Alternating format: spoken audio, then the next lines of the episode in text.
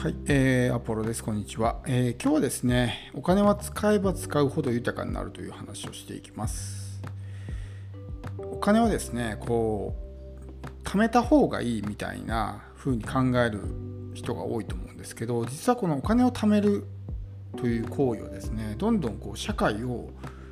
まあ、貧しくしてしまうんですよね。お金って流れてるものだから、お金を貯めるってことは、その流れを止めることになるわけじゃないですか。こうまあ渋滞をイメージしてもらうと分かると思うんですけどどっか走ってる車がずっと流れてたら高速道路ってまあ渋滞しないじゃないですか。どっかの車がゆっくり走って後ろが詰まるから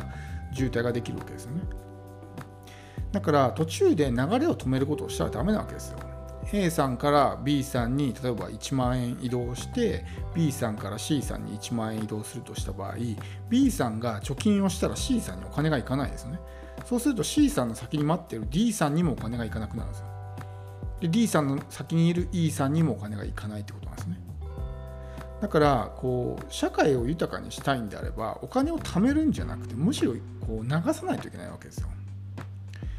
でもやっぱりこう何て言うんですかみんなこう自分のお金が大事だから貯めよう貯めようとするわけですけどそれをすればするほどどんどん景気が悪くなってくるんですね。お金を使わないから、まあ、消費が落ち込むと。消費が落ち込むとまあ、当然ですねこう会社の業績が悪くなって、まあ、社員の給料とかねそういうものが下げられてしまう。でそれによってますますお金を使わなくなってしまって、えー、さらに景気が悪くなると。これがまあデフレスパイラルって言われるものなんですけどそういう状態が起こってしまうんですね。お金を止めてしまうと。要するに、まあ、貯金が大事ですみたいなことを言ってるじゃないですか。あれってもう本当にこうマイナスというか逆効果なんですよね。どんどんお金を使わないといけないんですよ。お金を使えば使うほど自分のところに入ってくるんですね。結局社会が豊かになるからその分が返ってくるじゃないですか。だからそのただこれはねやっぱりこう一人二人そういうふうにお金を流してたとしても意味がないんですよ。どっか途中の人が止めてしまったら結局同じことなんで全員がお金を流すみたいな意識を持ってやらないと、ねえー、特定の人だけすごくお金がこう溜まっていてこうなんかダムみたいな感じですね。その人のところにダムになっててこの人より手前のところで全部お金が止まっちゃってるみたいな感じになるとやっぱりまあ社会全体が豊かにならないっていうことなんですけどお金って使えば使うほど豊かになるんですよ。それはそのお金が流れているからっていうだけの話じゃないんですけど例えばじゃあ何でもいいですけど、えーと、A さんと B さんがいて A さんが1万円持ってるとしますよね。で B さんは1円も持ってないと。でただ B さんは1万円のカバンを作るスキルがあるとしますよね。で A さんはカバンが欲しいわけですよ1万円の。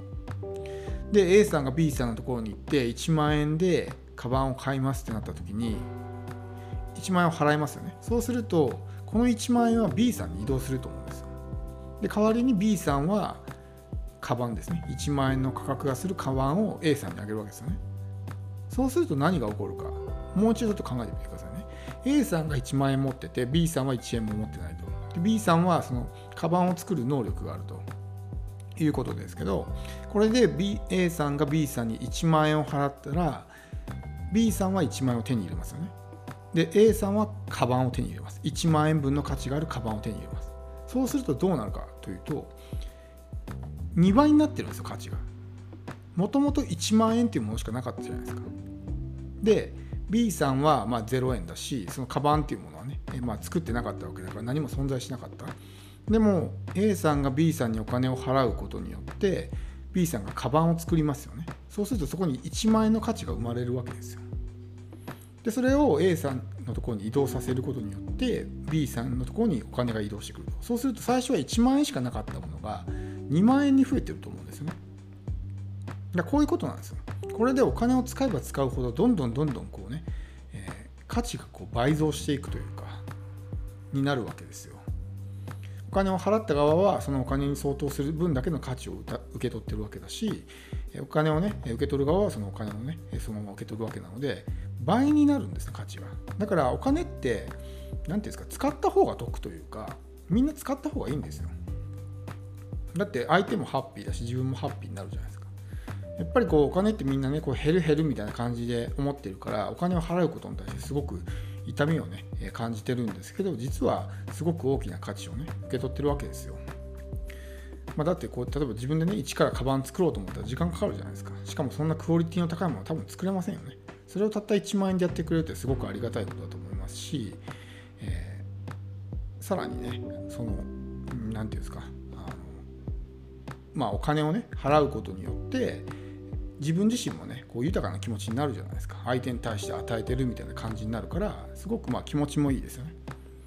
でもどうしてもやっぱりお金って減る減るみたいな感じに思ってるからお金を払った側がすごく損してるようなイメージがあるんですけど実際はそんなことないわけですよ。お金ってあくまでもその価値と価値を交換するための媒体にしか過ぎないわけだからあの紙切れ自体にはそんなに価値がないんですよね。ただ欲しいものを手に入れるために渡すための引換券みたいなもんなんですよ。だからその本来欲しかった価値を受け取ってるわけじゃないですか。ま、もう十分なわけですね。しかもその1万円のものを1万円で買うっていうその取引に合意してるからこそ払ってるわけですよ。合意してなければ払わないですね。これ3万円で買ってくださいって言われたら、いや、じゃあ買いませんってなってるじゃないですか。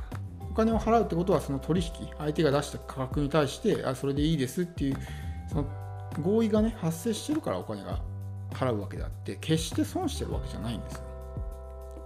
だからそういうことをですね、まあ、理解した上でこうお金を使うようにするとお金を払う痛みがなくなりますしお金を払うことはすごくいいことなんだっていう、まあ、イメージをね持つようになるんですよ。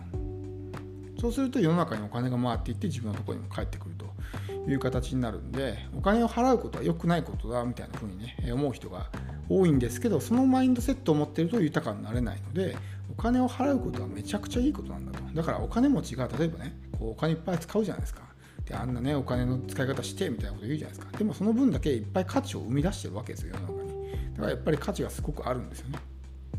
そういうふうに考えていかないと、えー、ねえー、なかなかこう自分も豊かになっていけないということなのでちょっとまたねお金の考え方を今一度こう見直してもらってお金って使うえば使うだけすごくねいいことをしてるんだっていうイメージを持ってまあちょっとねお金を払うようにしてみてほしいと思います。